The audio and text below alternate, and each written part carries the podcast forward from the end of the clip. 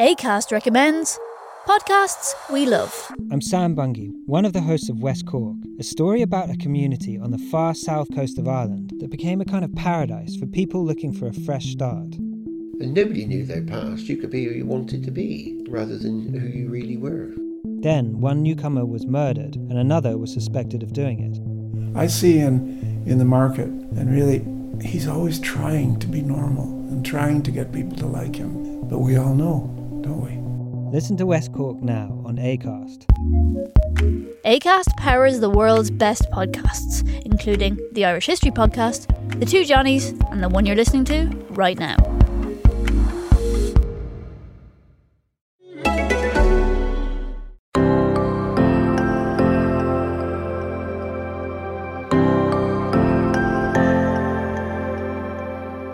Everybody. I'm Chloe Madeley, and welcome back to the podcast series three.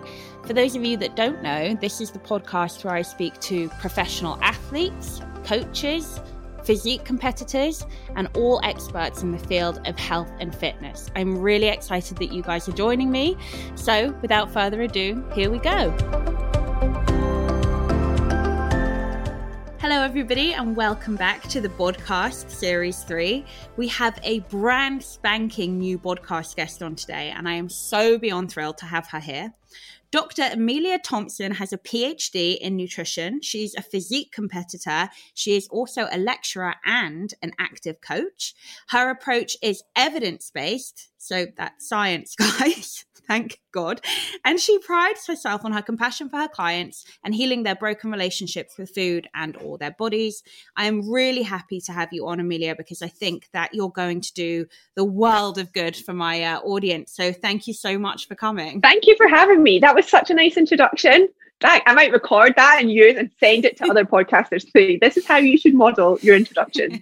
well, the thing is, is that we I already I've been following you on Instagram for a few months and I'm, I'm, annoyed that I haven't been following you for longer than that because my god the content you put out is phenomenal and we can get into it but your your level of qualifications education and your level of compassion and experience both with yourself and with your clients it makes you a really fantastic account for anybody with physique and or just kind of healthy mind healthy body goals to follow. Um so before you know before we get into kind of the, the nitty gritty questions questions. Why don't you introduce yourself to, to my audience and explain to them how you got started in the health, fitness, and physique industries and how you ended up where, where you are now? Sure. So, although I kind of come from a very academic background, like you said, I have a an undergraduate, a master's, and a PhD in nutrition or physiology in some way. Um, I kind of fell into it through competing myself.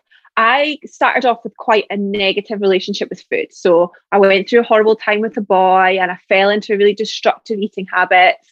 And it's probably quite a cliche story, but I really used food and exercise as my means of control. Yeah, it was my crutch, right?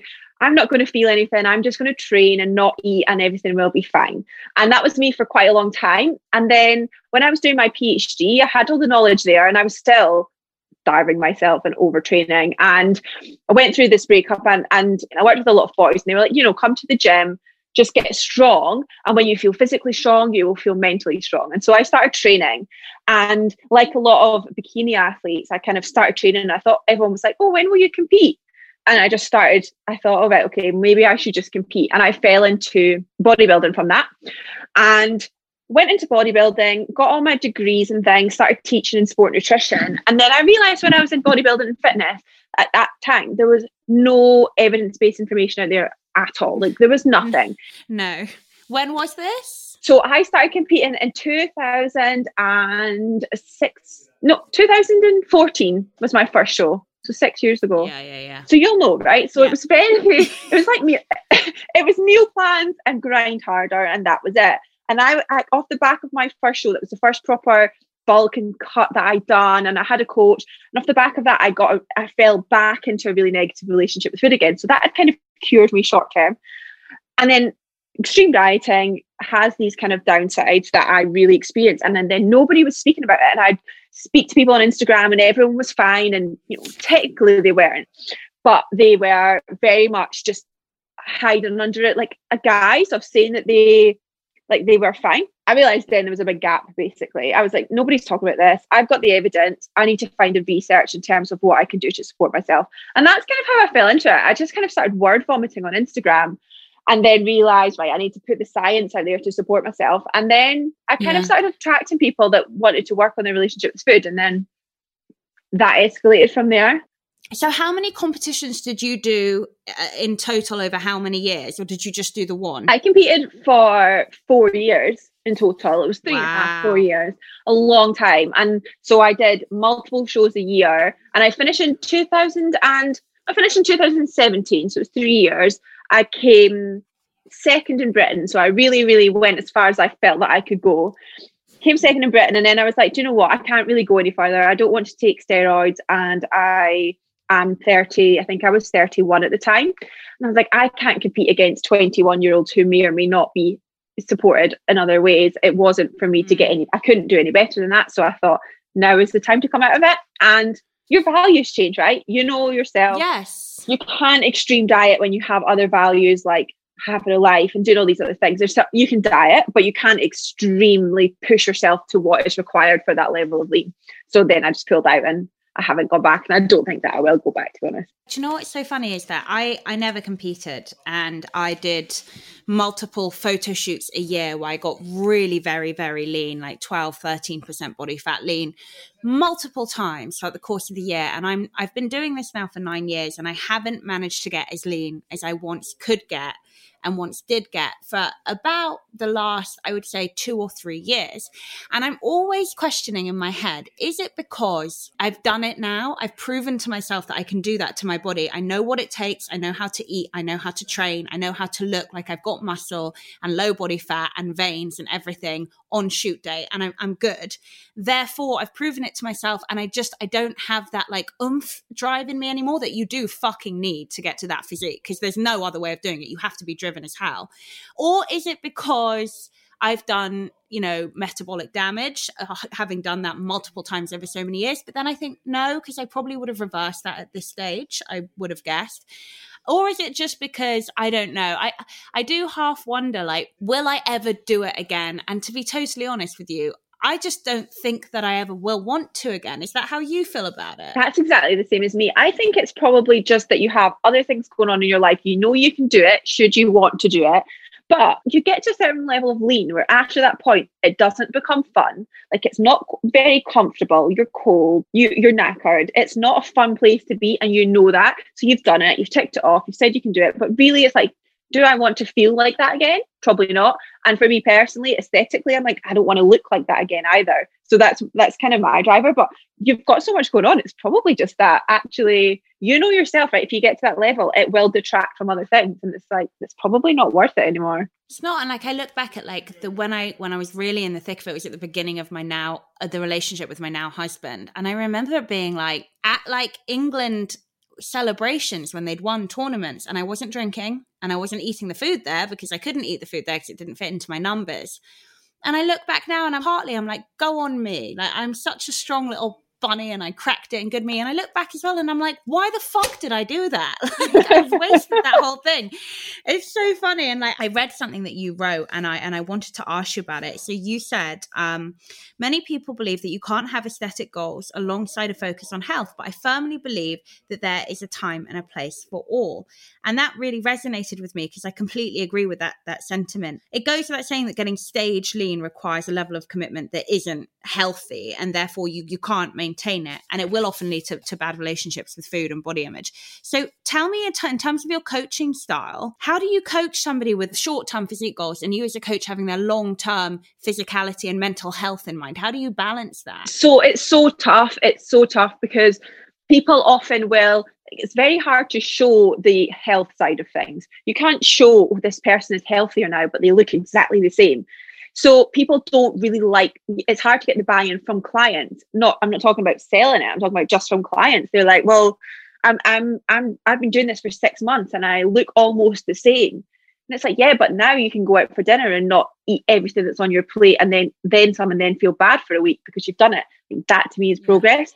You have to have those short and long term goals. Like anything else, I will always work with a client to make sure the relationship with food is good first And then I'll say, right, if you get this, this, and this nailed, you show me that you've got a good relationship with food. You're not kind of going on blowout nights and you're not over restricting out of guilt or compensating with exercise. Great, you're in a good place. Now we can diet. And I think it's about keeping in the good habits that you put in place when you're not dieting through dieting. And what I mean by that is things like keeping a really flexible approach is the best thing you can do for your health. Making sure that you are practicing, you're compassionate in your approach. So you don't speak to yourself like a dick when you eat a full Yeah. pizza. You're not like, oh my God, I can't believe I've done that. I'm a failure. I, like, I'm just going to stuff my face in and I'm going to start fresh on Monday and that's, and that's okay. Like, it's moving away from that and saying, do you know what? That pizza was fucking delicious. And tomorrow I'm just going to get up, you know? Like, it's just a difference in the way you approach it, right? It's coming from a place of I care about myself, these are my goals, and I'm choosing to do all of these things versus I hate my body, I'm going to restrict myself and feel bad about everything that I put in my mouth and punish myself with exercise. I think that's so true. And like, I, I had um, Haley Madigan, who I'm sure you know, I had her on the podcast uh, uh, recently as well. And it's really interesting, you know, you do get to a point where you actually start to really um, understand the science behind body fat gain and body fat loss. And when you get to that point and you start to be more forgiving of yourself and accept that we're all human and, you know, we all live in a world which is very excited by and passionate about food, you start to understand that it's okay to take responsibility for your decisions that you know might lead you to gain some body fat because you also know how to take it off and you also know that it doesn't define you. It's literally an equation. Um, I find it interesting as well that, you know, Haley's obviously gone through this whole thing and she's probably got less qualifications than you, but I would say that her level of experience with competing and coming out kind of the, the shit shit heap end of it is very similar. Do you find that a lot of your clientele come to you are ex competitors or are, are coming from that physique world? Yep, so many of my clients come from from bodybuilding or having done extreme photo shoots and even people that will come to me on Instagram and they'll say, I'm currently working with another coach to diet, but I'm binge eating, or but I've got this really crap relationship with food. And I just think, like, my God, like, stop. But a lot of people just don't recognize it. A lot of my clients come from that because it's not competing, it's extreme dieting. Yeah. It's an interesting how you say like, you know, someone will come to you with binge eating disorder and I can say that I'm a coach too. I would say a, ve- a substantial percentage of my clients have binge eating disorder or had it. It's really interesting how your first thought would be, okay, so now you have to stop. We have to stop focusing on this goal, right? That you have to get to because we can't focus on that and heal this this problem that you're having, this kind of trauma around food and and the shame cycle. And it is so interesting. And I've had this too. How many people turn around? They're like, no, no, no, no, no. I still want to hit the goal. I just need you to help me get over this. And it's like, no, babe, we we, we cannot do both.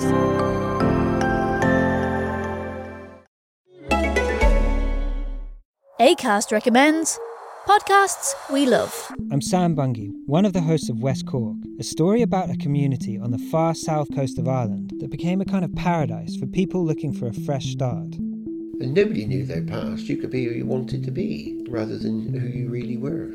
Then one newcomer was murdered and another was suspected of doing it. I see in in the market, and really, he's always trying to be normal and trying to get people to like him. But we all know, don't we? Listen to West Cork now on Acast. ACAST powers the world's best podcasts, including the Irish History Podcast, The Two Johnnies, and the one you're listening to right now.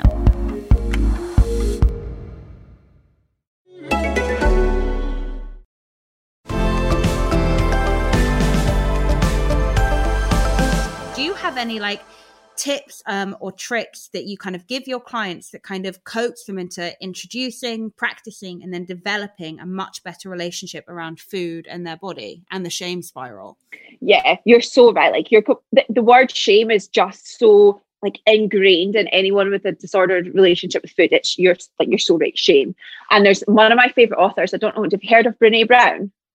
Yes, She's- yes, yes, amazing. Yeah, she's so good. And one of her quotes, like I put it in all my lectures when I'm talking about this stuff, is um, shame corrodes the very part of us that is capable of change. And it's like as soon as you feel shame, you are stuck and you're stifled and you can't move through it. So it's about taking that away in some way. And the best way to do that is by practicing self compassion. And that is um, kindness. So self kindness particularly talking to yourself like you respect yourself, like you love yourself, treating yourself, you know, hashtag self care and all that side of stuff. That's the first thing. The second thing is accepting that you're human, and you already said that earlier, but it's about saying, you know, this is this is human. Everyone eats to the point of overfull sometimes. If everyone likes pizza, that's okay. It's just human life. I'm human. And the third one is mindfulness. And that's just about basically being aware of your thoughts and being self aware. And mindfulness you can incorporate really easily in terms of you can start meditating, you can be mindful in your eating. That's really a simple one that you can start incorporating, which is just about being present, taking your time with your food, noticing what it tastes like. Basically, all the stuff that we don't do normally when we're sat on our phone scrolling and healing our food. So, if you work on those three things, um, and there's loads of strategies you can use on each of those three strands that develops this kind of space of compassion as long as you are doing the work on yourself most people just don't want to do it because it's not tangible right you can't track it in MyFitnessPal and you can't see yeah. it in your picture. so they're like nah i don't want i don't want to put the work in but it's like you can't you've got to put the work in everybody is different and everybody needs a different approach. And you're completely right when you say like people who come in from eating disorders tend to do really well in the bodybuilding world. They tend to be high achievers in the academic world. Um, and, and this is because they get great self comfort out of control. And so if you can, you're controlling how many sessions you have a week in the gym, you're controlling how many calories you have in a day, you know, you're controlling how many hours of study you do before an exam. These people are tend to be high achievers, but it can often go so far that it then becomes the undoing of them and it's really hard and i've i've suffered with this in the past and i'm, I'm completely at peace with it now. But I would say a couple years ago when I decided I didn't want to do that, that to myself anymore, I didn't want to push and push and push and push to the point of burnout. And the fact that I was just fucking miserable, I finally come to a place now where I accept that a little bit of chaos that I can't control is part of life, that there, there can be calm in a storm as long as I, I handle it calm and I kind of, I go with it. How long after you realized that, um, you know you developed kind of a, a, shitty relationship with food and your body and and how you spoke to yourself how long did it take you to get to a point where you're at now where you feel more at ease and at peace with yourself and your life? Good question. Um i'd say for me so i obviously got out of one disordered relationship with food with just under eating into another with competing and then competing kind of masked it for that three and a half, four years that I was competing for. So I would never say during that time, yes, it got better, but I would never say in that time I had I was at peace, like you're saying that you're at now and I'm at now. You still have those tendencies, you're still overtraining and, and things like that. I, I finished competing, like I said, 2017. Then I dieted again quite harshly in 2018 under the guise of like a kind of healthy lifestyle diet but it was still dieting to the point where I was I was too lean. Um, and that was 2018, and it's now 2020. So two years, I'd say, out of two years, I haven't really dieted for. I've dieted a little bit, but I haven't had any sort of negative relationship with food whatsoever. But I think that that seems like quite a long time. But then you think, well, if you've had a, some sort of dodgy relationship with food since you were, say, 15 years old, which it was for me in some way, up to the age of 32, like that's 17 years that you're using food in some ways for your, like, to manage your emotions and things.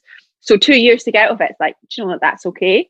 Like, I don't know, do you, for you, did you have back date way before you went into like extreme dieting? Did you have any issues with food before that? Or was it just dieting that you um, got into it? do you know what's so funny is that I I was always super body confident, like super body confident. I, I was always really insecure about my face because I ever since I was little, people would be like, Oh, you look so much like your dad, you look so much like your dad. And look, my dad's a really good looking man, but he's a man. so I was always like uh, really insecure about my face and super body confident. But I was never, you know, I was never petite, small, skinny. I was always very, very curvy with a with a lot of extra body fat. And I was completely fine with it. And what's really interesting is that I started training because I loved how it felt when I started weightlifting. It was my, my now ex boyfriend was a bodybuilder. He took me to the gym and he taught me how to lift. And I loved how, like, I'm a really anxious person. I loved how it made me feel. It made me feel strong and focused and present. And if you're anxious, that's the holy grail. Like, it forced me to be present. And then I, he was, I was like, oh, I wonder why I don't look any different after a few weeks. And he was like, well, why don't we just change your nutrition and then you'll see? And I was like, okay then I obviously started liking what I saw. I got more and more into it. I started getting kind of more qualified and doing more research. And I managed to get myself to a pretty amazing level. And that basically got me into kind of a period of years of yo-yo dieting and and really having a hard time by the end of it feeling a lot of pressure that I had to look a certain way to work in my industry. Otherwise, I was just a piece of shit and and it got to the point where like two years ago i was going to a wedding in fiji with my with my now husband. And i just decided it was so funny like we landed and i just decided i was done. I just didn't want to do it anymore. And i had lots of conversations with lots of mutual friends in our industry. And i was just done with it. And i kind of i don't feel like healed but i'm i feel happier and healthier and and more in control of the fact that i'm not in control if that makes sense. Yeah. That's so funny. Like i do think sometimes it's just like a click moment of just like this is just not the right thing for me anymore. And it's it's it can happen just like that. Like i'm the same as you. I'm a really anxious person. And over the summer i had my nervous breakdown and i found that actually god it was it was a delight. But it was the worst i'd ever what happened? What oh happened? my god it, it was it was so bad. Like i ended up in hospital with a basically with a nervous breakdown. There were lots of factors leading up to that point. And there was physiological things going on. It was a big shit show of things plus 2020 right just to add to that. Um and so joy. I, the joy. Yeah, no, honestly honestly. But i found that i was up until that point i found that i started mindless eating again. I would eat like eat to the point of almost pay more often i haven't done that in years. And i was like why is this happening again? And i realized it's because i was anxious. I wasn't dealing with my feelings and i'd i'd let that work go. So i'd still meditate and i would do all the things that i know i'm supposed to do. But I think if you don't consistently practice it, it does, you do kind of get conditioned to go back to thinking, oh, maybe I should diet, or maybe I should, or maybe I don't look the way that I should, or you can have low body image days. And I think that it's just it's a constant work in progress because ultimately it is. we're surrounded by it all the time, every single day. I don't care how many Instagram posts you see of someone saying this is what everyone looks like, this is real, this is my cellulite. I don't care how many of those pictures you see. Ultimately, we're still in a world where women are judged by the way they look. You, you yeah. can't avoid it. I truly believe that it is a constant work in progress because, as you're, you're right, society teaches us that what is most valued about a woman is how attractive she is. It is a constant work in progress. So I was going to ask you, how do you find it now when you feel like you've gained a little bit more weight or, you know, you're having a bad body image day? Like, how do you talk yourself through that? Yeah, I think. Well, first of all, I don't. I don't even know if I've gained weight. Like, I don't own scales. I've weighed myself in three years, so I actually would never technically know. Um, I think that's one of the best things that any woman can do. Really, even if people that are looking to lose body fat. Like I have some clients who will weigh, some clients who don't. It doesn't tell you anything that you don't already feel or know or see. So that's kind of the first thing. To be honest, I don't have bad body image at days generally. Like I'm quite like you. Like my thing is my face. It's always been my face. My body, I'm like, eh, like whatever. So I often like will force myself to deal with something. So say I'm having a bad day with my face. I'm like, I'm going to put an Instagram picture up of or a video up of me without any filter. Really force myself just to put it out there and feel confident in that. And like, so body image has got loads of different like strands to it. One of the strands to it is what we call body image flexibility, and that's basically a term that's used to describe if you can get up in the morning and you're having a quote unquote fat day, you can say, Do you know what? I'm going to get put on my baggiest clothes and I'm going to go out and live my best life, just like I would if I wasn't having a fat day. And that's a really good sign that you've got a good body image because you can just live your life without it affecting you. We know that body image plummets when you've got PMS. Yeah. Like, we know that. So you can rationalize it, be like, it's my PMS, I can ignore it. Or it's because you feel low and often what happens is we get drops in body image because actually we're heartbroken or because we're stressed or we're anxious and it, it, we genuinely believe that we're fatter that day but actually it's got nothing to do with our body's not changed it's just in our head. So rationalizing yeah. it like that is really really helpful. And then forcing yourself just to go out and just do what you normally do i think is the best thing you can possibly do. Don't weigh yourself. Don't look in the mirror. When i'm like a fat loss phase and i'm getting lean i don't think I can walk past the surface and not see what my body looks like at that point in the day, even if it's like 20 minutes later than when I last did it. And it's so fucking unhealthy because all it's doing is perpetuating the cycle of being obsessed with how you look. And, you know, much like me and I was just saying that me and Emma always say to our clients, you're probably not going to fucking fall in love with your cellulite. Like get over it. Like, get over that Yeah. as much. It's just another thing that you're never going to do. Like, you're never going to get rid of it. You're never going to fall in love with it. Sit with it and accept it. Yeah. And it's really interesting because I think, yeah, it's just another way of constantly making yourself feel like you've got further to go. Yeah. It's so Exactly that. And I was the same when I was competing. I would always, like, every time I went to the toilet at work, I'd be like, oh, look at my delts. Like, get over yourself and stop looking at yourself. Like, it's, but now I'm like, no. Stop looking at your fucking delts. This, so Yeah. this is um, one question I wanted to ask you about, although it is really fun when your delts first grow and you're like, oh my God, I have shoulders. I was going to ask you, like, when your clients come to you, what are the common struggles that they come to you with? Like, what are the really kind of daily things that you're like, oh my God, every day I have to deal with this? What do you find that women are really, are really kind of getting in a headspin about right now? Yeah, I think usually it is emotional eating or, you know, eh, well, it's emotional eating. That seems to be really common. Or lack of ability to live a normal life because food is distracting them. So things like not being able to go out for dinner with their with their boyfriends because they are too worried about how they would track it. People who have really quote unquote good weeks and then it gets to the weekend and then they have what quote unquote bad weekend because they don't Yeah. they don't know how to be mindful. They have they just most people now have this kind of idea that foods are good or bad and then they fall into this cycle of just constant overeat restrict overeat restrict and that's generally that's generally the type of person I work with. Not the kind of clinical eating disorder but on the road potentially if they don't get their relationship with food sorted. And a lot of the time like I have clients who work with me for six months and they're like I'm just crying every day. I'm like I'm really sorry but this is your life now. And it's like you you transition out of just being like this stone cold everything is fine to like Yeah. oh, I'm, I'm crying at the TV like what even is this that's a really good sign usually No, it is. I, I, say this all the time. So I have a, a weekly therapist because I think I'm a bit like you and I, I'm quite an anxious person.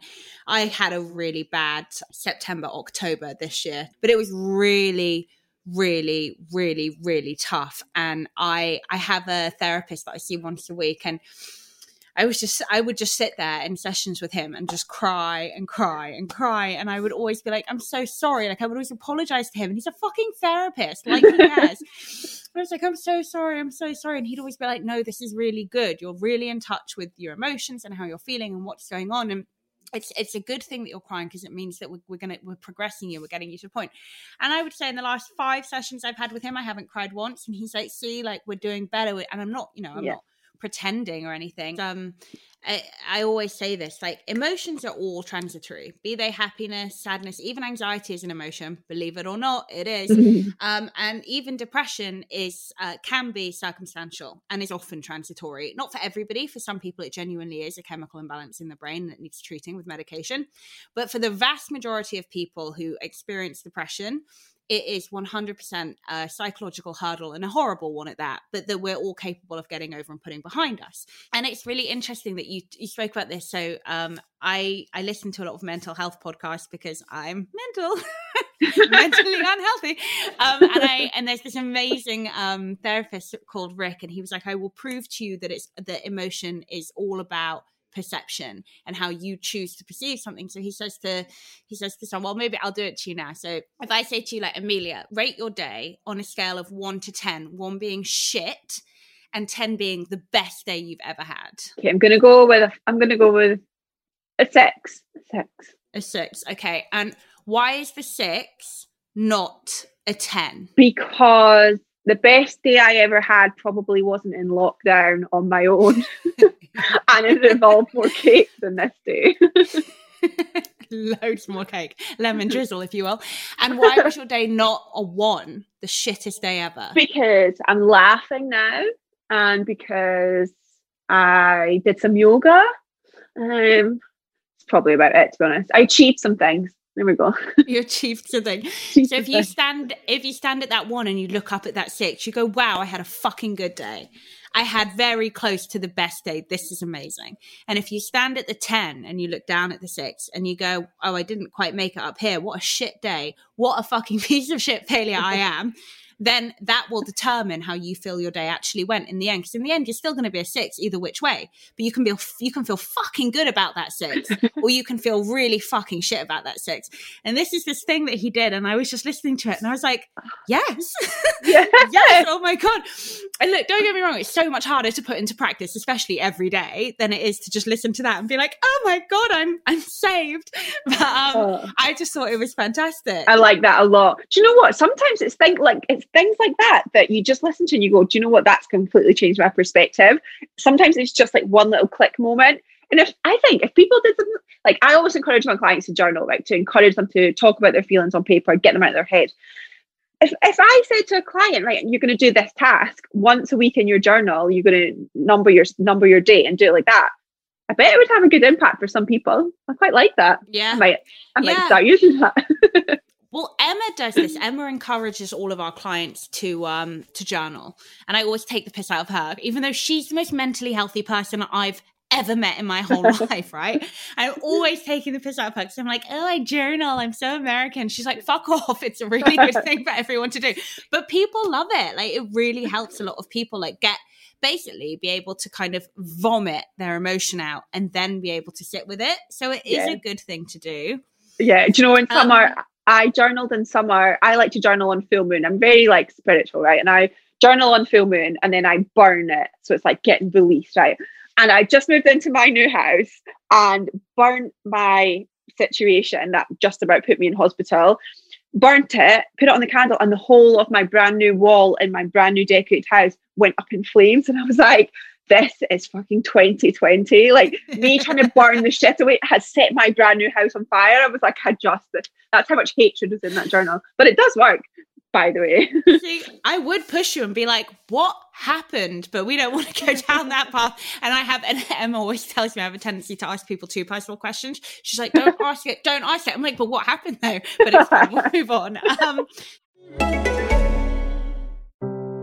I've been in hospital three separate times. One was the big three week stay in the coma. Number two was the nerve damage diagnosis. Number three was a surprise attack out of nowhere and I couldn't breathe properly. You know, perfectly healthy 17 year old, no underlying conditions. It's crazy. Behind every case, there's a story. Protect yourself and each other. Be antiviral. Hear more at antiviralireland.com. Supported by the Government of Ireland. You you briefly touched on good versus bad food, and I think, look, hopefully, my following and my followers will will understand that. Of course, there is like lower calorie or kind of higher nutrition foods. And then, of course, there are kind of higher calorie, lower nutrition foods. And of course, there is room for all of the above in your day to day diet, which will likely lead you to have a very happy, healthy relationship with food and a very good understanding of food and their roles in various roles in the body. So, my fourth book, which is called Eating for Results, and it's essentially a cookbook with higher calorie recipes for hypertrophy and performance, lower calorie recipes for fat loss, and then kind of more healthy meals for like the health minded nutrition sect. Um, but I wanted to ask you, Emilia, because you obviously have such a good handle on this and so much experience with it. In terms of advising my audience, what is your general approach to food in terms of nutritious whole foods and, you know, if it fits your macros, uh, kind of numbers game with junk? How do you approach it and how do you coach it? Good question. I think, regardless of your goals, your nutrition should be an inclusive diet. So it's not about excluding certain things, although for some people, they might find that reducing, say, carbohydrates is an easy way for them to drop body fat because it reduces their calories, as an example. But it's about Yeah. including. So it's about what can I include within my within my macros or not, if you're not tracking, that is going to add to my health or work help me towards my goals today. And that might be that you include chocolate because you've got PMS and that's really going to help you manage your PMS that day and manage your mood and stop you from emotionally eating later in the day. Great. That's great. That's supportive and that's inclusive. Or it might be I'm choosing to include much more fruit and vegetables and fiber today because I actually want a deficit and this is going to increase my food volume and it's good for me because it's filled with micronutrients. And so it's I think removing any sort of morality around food is so important. Like you said, it's not about saying I'm just I can't eat any pizza anymore on my diet. Like even if I go on like a slight diet now, which might last like a couple of weeks, Like if I if I notice maybe that my clothes are tighter or whatever, I will still keep like pizza in pretty much every week because for me that keeps me sane. But I'll maybe just I'll say that I include pizza in my diet framework because that make that I enjoy that. And then I maybe just take something else out somewhere else. And I think that I just think that's where like people go wrong. And there's two different types of diet, and you can be rigid or you can be flexible. And rigid diet and there's things like removal of food groups, fasting, meal plans, like strict meal plans. Those things are going to negatively impact your relationship with food. The more flexible you can be, the better for your health and for your sanity and for your enjoyment. And with my clients, I might set them targets like include a whole grain source in your diet every day or eat 30 different plants and fruits and vegetables this week or whatever it is. Think about what you can include, even if it is yeah. fat loss. I love that. I like I tend to find like specifically look, let, let's just call a spade a spade. The vast majority of my clients are coming to me with fat loss goals. Some of them are coming to me with hypertrophy goals. Few of them are coming to me with performance goals and that tends to be the makeup of them and it's really interesting because what I'll tell them to do is like make sure that, you know, if let's say fat loss goal, all your meals throughout the day are focused on, you know, protein and either fruit or veg. If it's a sweet, let's say like a sweet meal, you can do like fruit and Greek yogurt. Or if it's a savory meal, you can do like, I don't know, a massive bowl of roasted veggies and, and some marinated, you know, chicken or steak or whatever the fuck you want. And then I say to them, and then if after eating that you're hungry and you want your quote unquote bad food, like your chocolate bar or your bag of hula hoops, fuck me, hula hoops. I need to have a bag of hula hoops. I How forgot they existed till I said that. They're so good. Um, if you if you if you want to have a bag of hula hoops, whatever your quote unquote bad food is, or if it's dinner time, you know, your your glass of wine absolutely go for it that's fine. Because then i feel like i'm making sure that they're nutritionally sound. I'm making sure that they're satiated because obviously protein and veg and you know fiber and the thermic effect of food. I'm like, okay, they, they're good with that. And then mentally, if they feel like they still really want something, I'm not telling them they can't have it. I'm saying you can absolutely have it. And a lot of the time they're like, oh no, I was full at that point, so it's gone. And a lot of the time they're like, no, I still wanted the fucking chocolate bar, so I had the chocolate bar. And I think it's a really good way to approach it because I think people forget that like health and fitness encompasses mental health physical health, emotional health, social health, even like medicinal health in some cases. And I think people forget about that kind of broad spectrum of health here. You're so right. Like you're buying the money. There's some people that I know that that get prepped by bodybuilding coaches, but they're not competing. So they're like they call themselves like more lifestyle clients, and they won't allow themselves to go out for dinner. And there's and they'll be full like so you'll get these people that like track all their metrics, right? So they'll track their their heart rate variability, their best in heart rate, their steps, their sleep, everything. And then they won't go out for dinner. I'm like, do you know that actually like social interaction reduces your risk of, of death, of early or premature death and, and reduce risk of X, Y, and Z by having a social interaction and therefore going out for dinner sometimes. Whilst you're at home saying, I'm not going to do these things because I'm going to get optimal sleep, I'm going to hit my macros. It's like that's the opposite of health.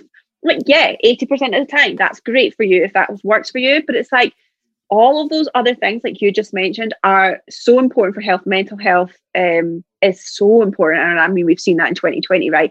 How many people's mental health has suffered because they don't have the gym as their coping oh, strategy. Yeah. and all these people that are like i'm freaked out about the gym because my body composition it's like that's that's fair. Like you know you're allowed to have that's a valid concern. But realistically most people have suffered because they don't have the mental outlet. And i really actually hope that people look at it more as a as a choice that they're doing to improve their other aspects of health rather than they think about it just in terms of like calories because hopefully people have managed to use this year to reframe it a little bit and say this makes me feel good rather than that's my punishment hopefully.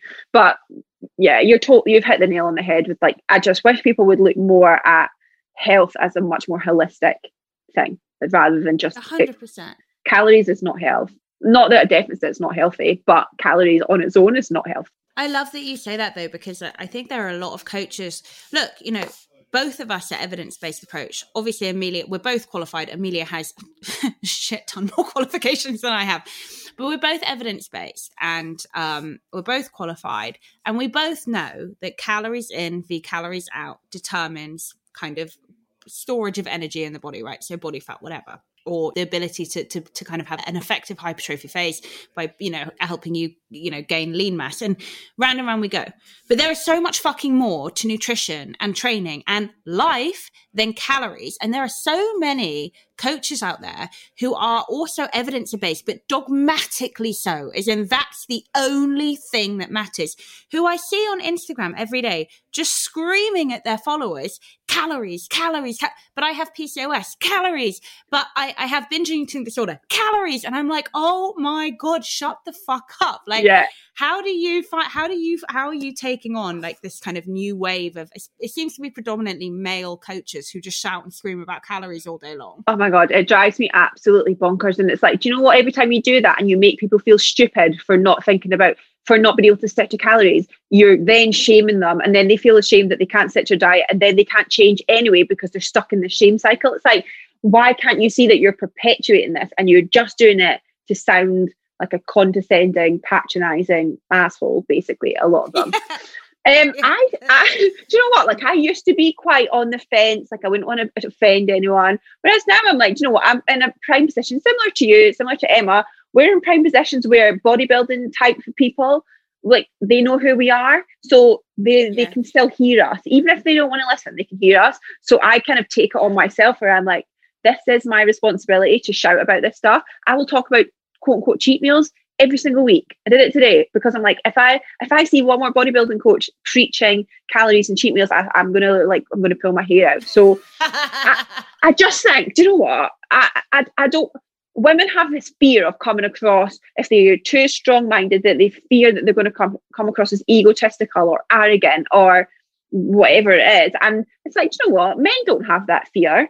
Men are respected for when they do that. So screw it. Like I'm going to be that person, and and that, and if they don't like it, then tough. Like I think, like with my clients, I'd say half of them track, half of them don't track. I've had clients who I will set the macros when they start, and then I never look at their nutrition again. They work with me for two years. I'll never look at their calories again. Sorry, but they'll work with me for two years because we do all this other stuff around it, and it's like that. That that's health. Fat loss is health too for a lot of people, but it's like there's just so much more to it. coaching. No, Fat loss isn't coaching. A good coach isn't. I could get anybody in the whole world to lose fat. I'd just starve them. Just starve Yeah. them. That's not a fucking good coach. Like it's so crazy to me. And I love that. I love the point you just made about the perceptions of women being mouthy, leery, ruining the atmosphere, like being like too brash, too in your face, you know, whereas men do it. And it's just like lad, banter, jokes. Like he's a leader. He's start like he he's a pioneer. I'm sick of it. And I well on couples quarantine, I don't know if you've heard of um Salma El-Wardany. She's this feminist um Muslim like poet and kind of a political writer. She's fucking ace. And she um she sat there and, she, and I said to her like on couples quarantine, I get heat from men sometimes who are like, "Fuck me, Haskell, your missus is a mouthpiece." He's the biggest mouthpiece I've ever met in my life. Ain't nobody saying that shit to him. and I'm like, I love that you're like, how come men can be like this and women can't? And I love that you're standing up and saying that because women need to fucking hear it. do you know what? Like Emma will say this all the time. Like I, I will probably mention the patriarchy once a week, and I'm like, I am that killjoy feminist that that tries to speak up. But it's so important. I had an argument with this bodybuilding coach literally before our podcast because he put up a really derogatory post, and I actually messaged him and said, "Are you not working with female clients anymore?" Like, why do you say that? I said, because your content is so sexist and so derogatory. I'd be surprised if anyone wanted to work with you. I said, I know you didn't ask for my opinion, but I'm giving you it anyway. We got into a bit of a, a heated debate, and he said, it's enter- uh, he's like, it's entertainment. People want to see that. They think it's funny. And I was like, do you know what? If you have any sort of following, you have a responsibility to say, this is this is what sexism is in this health and fitness space, and it's not okay because it it perpetuates everything, perpetuates the dark side of dieting that that comes Yeah. with people who are already lean who think they should be leaner because women want to take up less space. There's all it's so intertwined in what we do. Like you can't ignore it.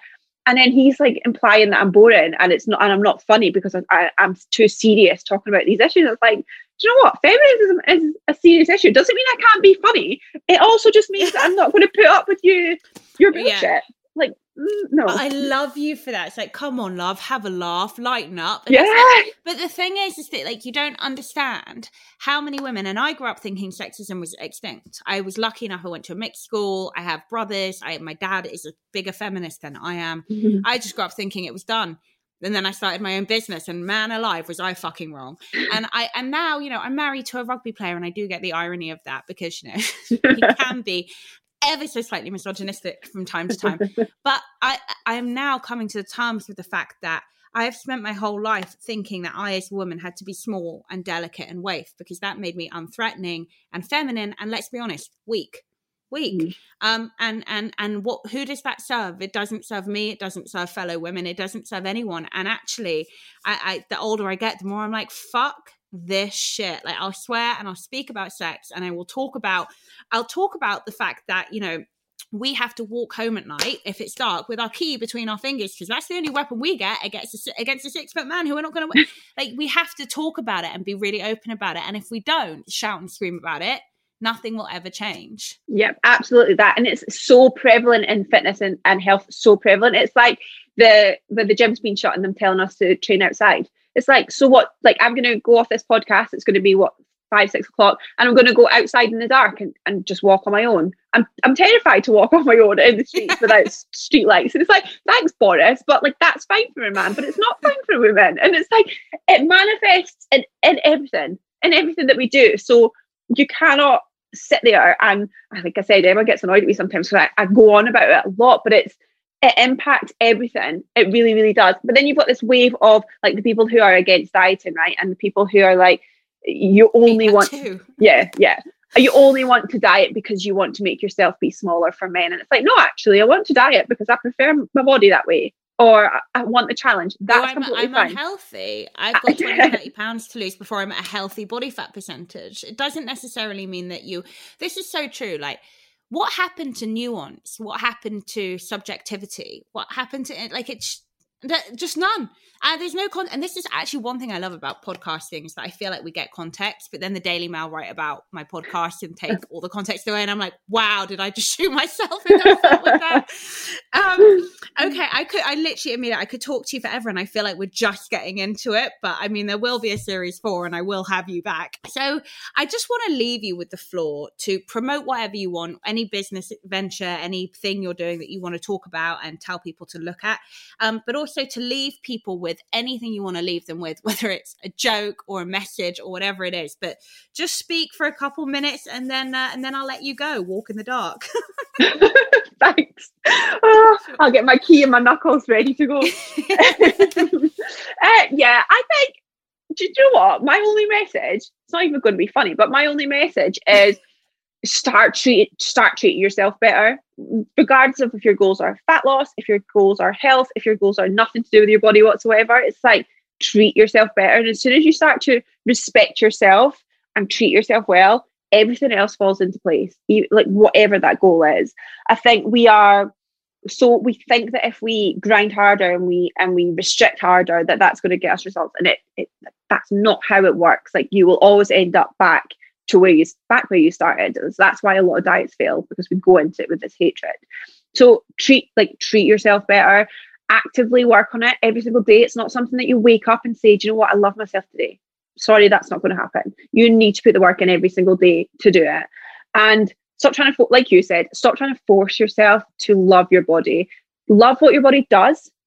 Say to yourself every day, "My body allowed me to do X, Y, and Z. Fight off the guy in the dark street, like whatever it is." My body allowed that rather than saying i'm going to look in the mirror and find something that i really love about myself because that doesn't always happen and that can be really destructive because even these people on instagram don't do that i can guarantee you and i know some of them well they don't do that. No definitely not. But they appreciate that their bodies are health have healthy cycles and that they they allow them to have sex with their boyfriends and all of these things. That's what our bodies are amazing for. So that's what i'd say. I think in terms of like me I run, like you said, I run a business with Emma. We run EIQ Nutrition, and this is where we try and get this message across to coaches and people who just want to learn nutrition for themselves. It's holistic, it's compassionate, and it's evidence based. And it's an online course that just allows you to learn this stuff about how to incorporate compassion into your dieting or your clients' dieting and how to stop emotional eating, stress eating, all of these things are incorporated into basically nutri- under the guise of nutrition because that's actually really what's important and what makes a difference. Where can everybody find you on Instagram? My Instagram is Emilia Thompson PhD and my and EIQ is EIQ Nutrition. Everybody go follow because if you not only does this girl know, you know, her science, which is pretty much all you need to change your body, but she also gets human behavior, which is um actually more important when it comes to actually changing your body. I think we'd all be better if we were trained therapists, but there you go. Yeah. Um, Emilia, thank you so much for coming. And uh, guys, I will see you next week for another, hopefully brilliant, as brilliant as this episode of the podcast that does it for today's episode. Thank you guys so much for listening. Please remember to hit that subscribe button or that follow link so that you can be notified as soon as new episodes are released. And don't forget to follow me on Instagram at Madeley Chloe for more health and fitness posts.